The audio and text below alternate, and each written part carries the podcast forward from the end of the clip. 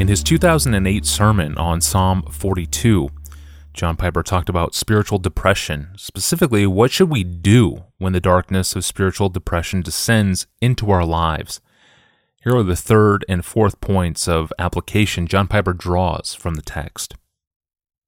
He sings to the Lord at night, pleading for his life. This man is very strange. He's so unusual. Oh, to be more like him in my pain.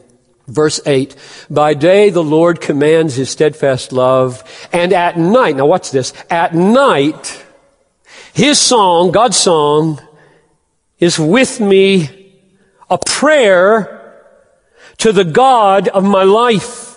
What does that mean? It means that late at night, tears flowing down his face, he's singing a prayer to God for his life. You got my life? I got no other place to ask for help. I'm coming to you. And he sings it. You ever done that? We need to have a broad enough hymnology or musicology or whatever you call it these days, uh, so that you, you have a battery of songs that work on the greatest days of leaping and the worst days of collapse. You got a song. And they're all over the Psalms. Probably the one we, we would sing around here. If, if we, if somebody walked into a, a crisis situation at Bethlehem, they'd probably start singing, It is well with my soul. Feels, it's got the right tone to it. It's, it's got, when bill, sorrows like billows overtake my soul. Here's a, here's a couple. Isaac Watts wrote this. Now this is a Christian. This is post-Calvary. How long wilt thou conceal thy face, my God? How long delay? When shall I feel those heavenly rays that chase my fears away? How long shall my poor laboring soul wrestle and toil in vain? Thy word can all my foes control and ease my raging pain. He, he, he wrote that to be sung, Isaac Watts did. Or here's another one from the 1912 Psalter. I think it's working with Psalm 13. How long wilt thou forget me, O Lord, thou God of grace? How long shall fears beset me while darkness hides thy face? How long shall griefs distress me and turn my day to night? How long shall foes oppress me and triumph in their might? How, O Lord, my God, behold me and hear mine earnest cries, lest sleep of death enfold me, enlighten thou my eyes, lest now my foe insulting should boast of his success, and enemies exulting rejoice in my distress. That's a good lament. But it does take a certain emotional wherewithal to sing when you're totally crushed. It's not a jubilant song. Don't, don't think that song equals happy. Jubilant happy. These songs are not jubilant. This man is not jubilant. He wants to be jubilant. That's the whole point of the psalm. I would like to be jubilant again, and I'm not. And he's got a song to sing while he's not. And he sings it to God. Number four, he preaches to his own soul. This is one of the most important lessons in life. Verse 5, why are you downcast, O my soul? So he's talking to his soul.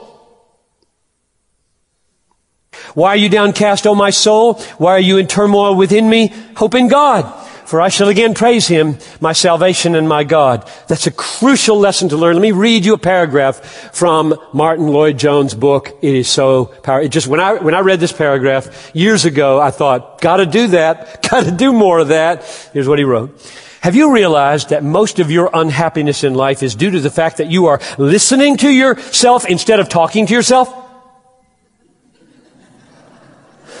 Take those thoughts that come to you the moment you wake up in the morning you have not originated them, but there they are, talking to you. They bring back the problems of yesterday. Somebody's talking. Who's talking? Yourself is talking to you. Now this man's treatment in Psalm 42 was this. Instead of allowing this self to talk to him, he starts talking to himself. Why are you cast down, O my soul? He asks. His soul had been depressing him, crushing him. So he stands up and says, self, listen for a moment. I will speak to you. Do you do that? I find that given the way I'm wired, much of my self-talk is very defeatist. I tell myself all kinds of bad news. I'm just, re- and I can imagine my bad self saying, you're supposed to be giving me good news. I've got the bad news. And I team up with my old self and say some more bad news. He's got bad news. I got bad news. And no wonder we get discouraged. And so here we are on this side of the cross. Jesus has come. How would you preach to yourself now? You preach the gospel to yourself. It goes like this. Listen, self, this piper. Listen. If God is for you, who can be against you, self? He who did not spare his own son, but gave him up for you, self, will he not with him freely give us all things? Who shall bring any charge against you, God's elect? It is God who justifies self.